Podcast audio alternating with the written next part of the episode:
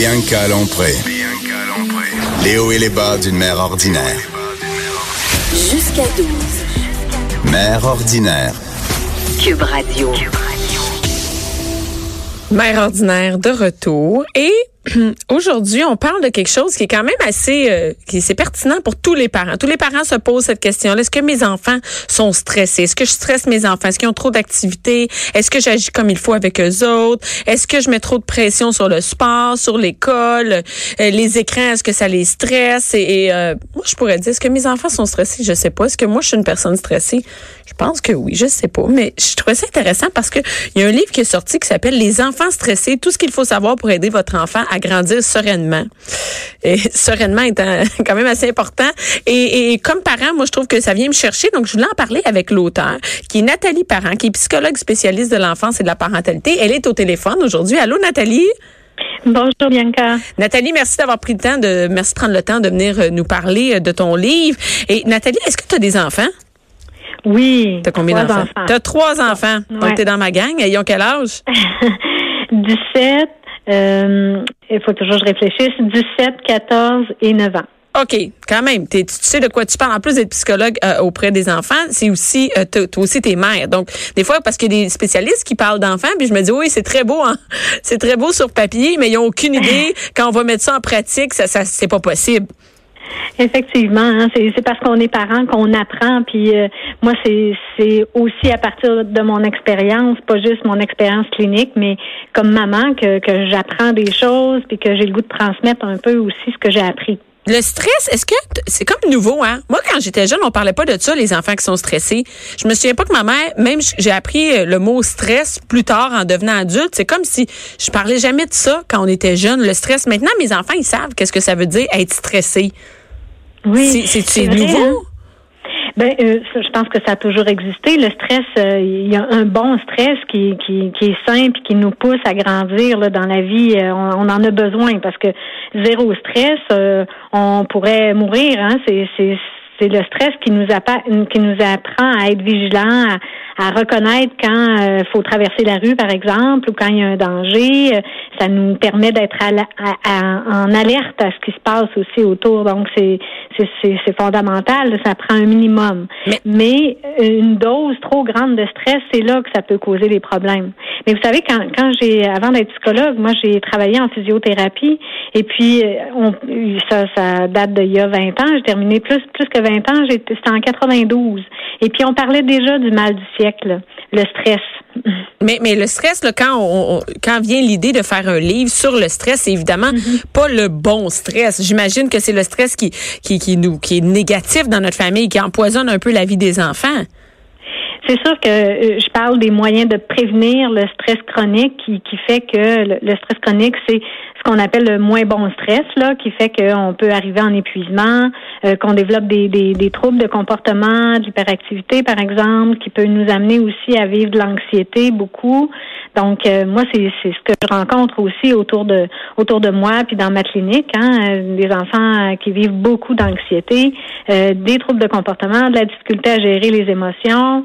Bon, c'est c'est ce que je reçois beaucoup, puis on voit là comment les éléments de stress peuvent venir euh, nuire. À... Et, et, et nous, comme parents, là, comment on fait pour savoir si notre enfant... Même moi, je me suis posé la question avant d'entrer en onde, me dis, mes enfants sont, sont-ils stressés? Pe- peut-être parce que moi, je suis du genre, j'ai l'impression parce que moi, je suis du genre nerveuse, mes enfants vont être nerveux, vont être stressés par moi, c'est-à-dire que je vais mettre de, la pression ou je vais être plus, euh, je sais pas comment dire ça, plus nerveuse que les autres. Donc, je transmets ce stress-là. Et là, je me pose la question, mes enfants sont-ils stressés? Comment, comme parents, on peut savoir si nos enfants sont stressés?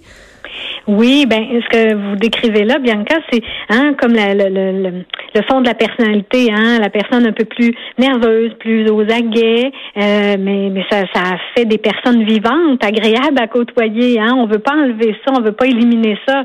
ça vous allez le transmettre à vos enfants, puis c'est c'est parfait. Ça va faire des personnes un peu plus vivantes, euh, qui bougent et puis qui sont. euh, mais ça c'est pas c'est pas Mais négatif. il faut pas, mais ça peut quand même aller du côté négatif. Et comment on fait pour savoir si on, Absolument. on, on- si on nous-mêmes on, on amène un stress chez nos enfants? Ben c'est plus comme la quantité de stress que, qui, qui peuvent euh, euh qui peuvent nuire. Donc euh, tous les événements de stress qui peuvent arriver puis qu'on n'est pas à l'écoute. Par exemple, la rentrée scolaire, c'est un moment où euh, les enfants sont très stressés. C'est un stress, c'est normal. Il faut comme le normaliser, le dire. C'est hein, juste nommer aux enfants que c'est vrai que c'est stressant.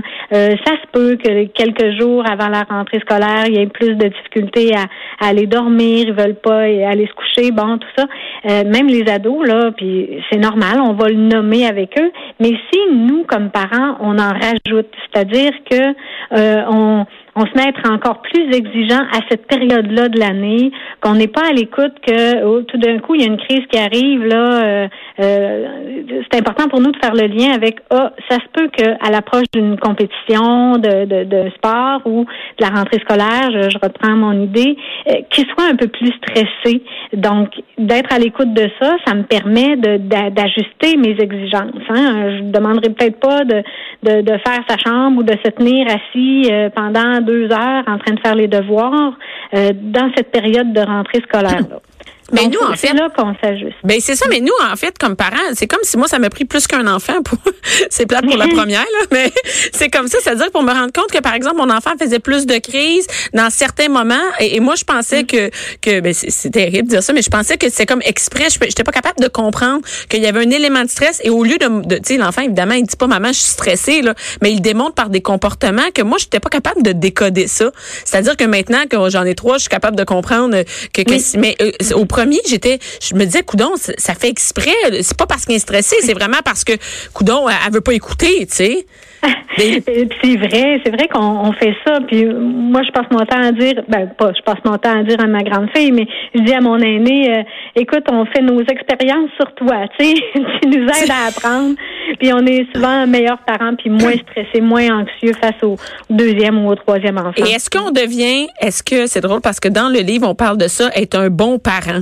On est un parent suffisamment bon? Et ça là, ça c'est le questionnement de sorte. Je veux pas dire parce que moi je suis une mère, donc je parle pour pour, les mères parce que je, je connais pas la réalité des pères.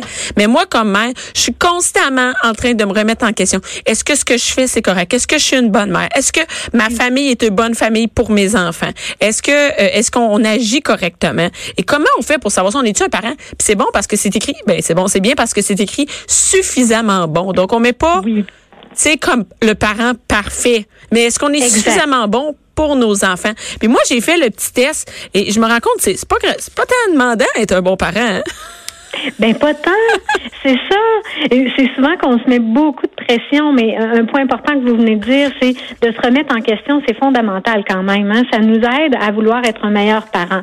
Ce qui veut pas dire qu'il faut absolument penser qu'être parfait, c'est ça, être un bon parent. Non, il y a des, euh, il y a une psychologue. Qui avait élaboré cette notion-là de la mère suffisamment bonne. C'est elle qui aide son enfant, son enfant à grandir.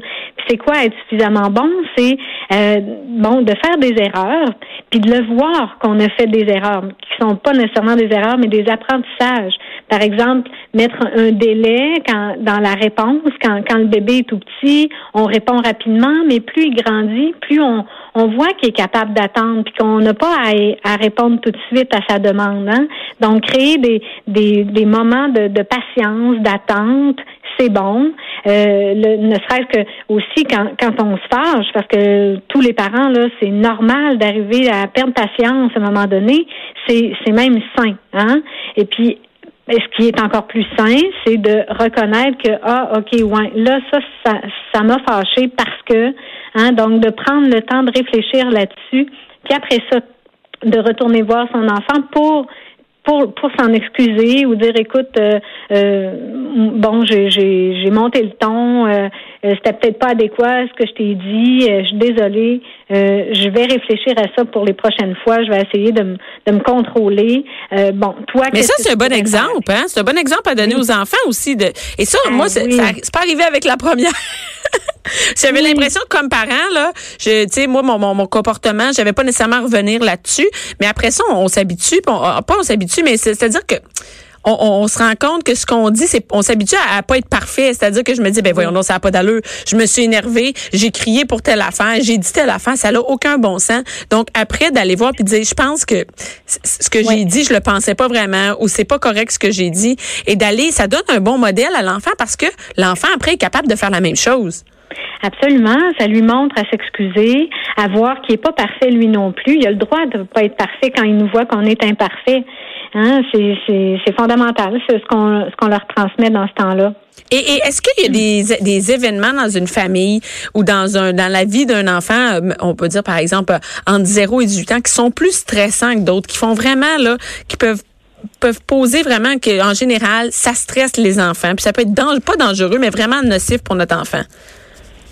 Des événements euh, de, de, de, tous les jours. Mais comme par exemple, plus dans la vie, par exemple, on parle d'un divorce. Est-ce que, tu sais, les séparations, c'est quelque chose de quand même très fréquent et on a l'impression on va stresser nos enfants avec ça. Il y a sûrement des parents qui restent ensemble parce que les enfants, ils ont peur de stresser les enfants, mais peut-être que c'est pas la mm-hmm. bonne chose. Il y en a d'autres qui sont séparés qui sont, qui doivent dire, mes enfants sont stressés, la garde partagée.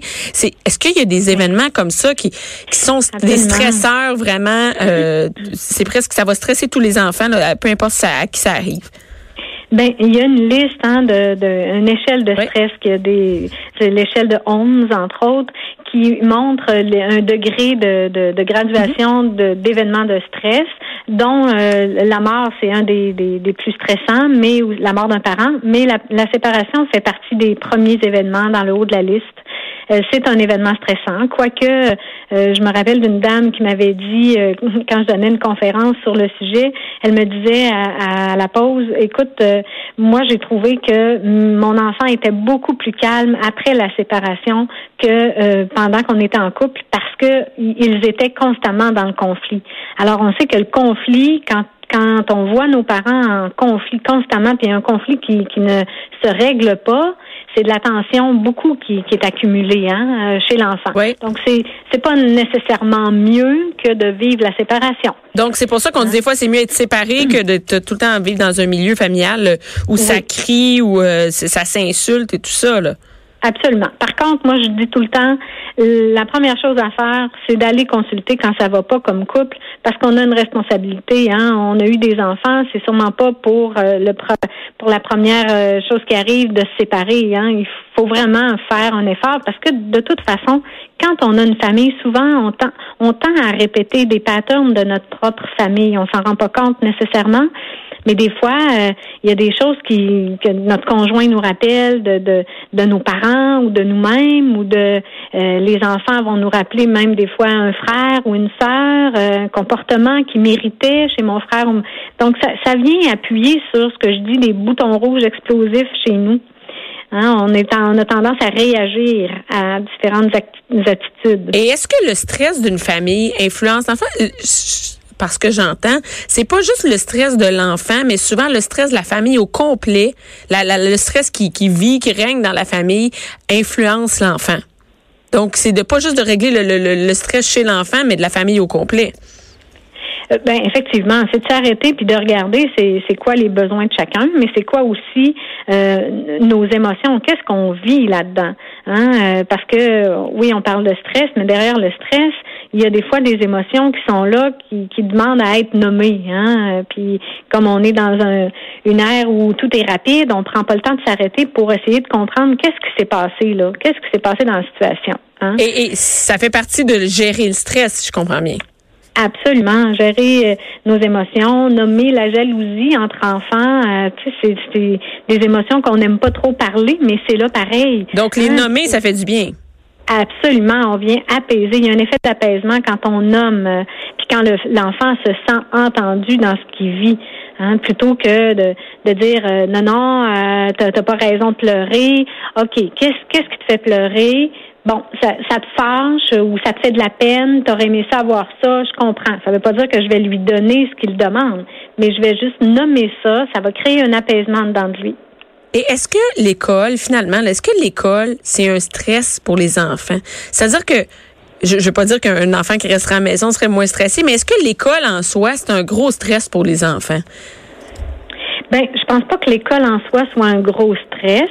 Je pense que euh, il y a, il faut que l'enfant il soit en mesure de, de, de confronter l'adversité. Hein, et ça sera pas, on peut pas le laisser dans un nid douillet tout le temps. Toute sa vie. Euh, ben non, ça l'aiderait pas. Euh, au contraire, pour affronter la vie, les obstacles de la vie, à l'école, c'est là qu'on apprend beaucoup, hein, à être confronté avec d'autres enfants. Je pense qu'il y aurait quand même matière à réfléchir sur notre enseignement, sur le système scolaire, ce qu'on transmet, parce que juste euh, quand on pense euh, que les ados vont partir là, tu sais, au, euh, au cégep, souvent on entend beaucoup là le stress par rapport à et là faut que tu choisisses tes maths fortes ou tes maths régulières. Bon ça c'est stressant là avenir. Ben de dire hey, tu, tu joues ton tu joues ton avenir maintenant avec un choix de mathématiques. On peut tu se calmer les nerfs un peu? Exactement. Faut dédramatiser puis y aller plutôt dans si, si jamais tu as besoin de ces maths-là, tu referas des cours si c'est ça que tu veux. Hein, mais il n'y a jamais une ligne droite qui fait qu'on peut pas revenir en arrière ou qu'on peut pas bifurquer pour prendre un autre chemin. Il y a tellement de chemins possibles. Euh, faut dédramatiser ça. Puis c'est la même chose avec les résultats scolaires. Euh, euh, bon, aux examens du ministère chez les plus jeunes, et ils sont pas en train de jouer leur vie là. Hein, c'est pas parce qu'il y a eu un mauvais résultat qu'il euh, ira pas à l'université, par exemple. Mais si on le stresse avec ça, puis si on met mm. bien de la pression, ça se peut qu'il joue. Moi, je me suis rendu compte que finalement, si on, démoralise l'enfant avec l'école, puis on le dénigre, que l'estime de soi est plus important finalement que, que le stress d'un examen ou d'un résultat, tu sais. Tellement, tellement. Puis il faut leur laisser à, aux enfants euh, le ressentir eux-mêmes s'ils sont pas contents. Si nous on en rajoute, euh, on rajoute un peu de pression sur eux. Donc, aussi bien les accompagner plutôt que euh, de les moraliser euh, au niveau des résultats. Ben, merci beaucoup, Nathalie Parent, de ces conseils. Et je, je, conseille vraiment le livre Enfants stressés, tout ce qu'il faut savoir pour aider votre enfant à grandir sereinement aux éditions Michel Lafon. Merci, Nathalie. On va essayer, on va essayer de, de mettre en application ce qui est dans votre Merci à vous. Merci. Bianca Lompré. Mère ordinaire.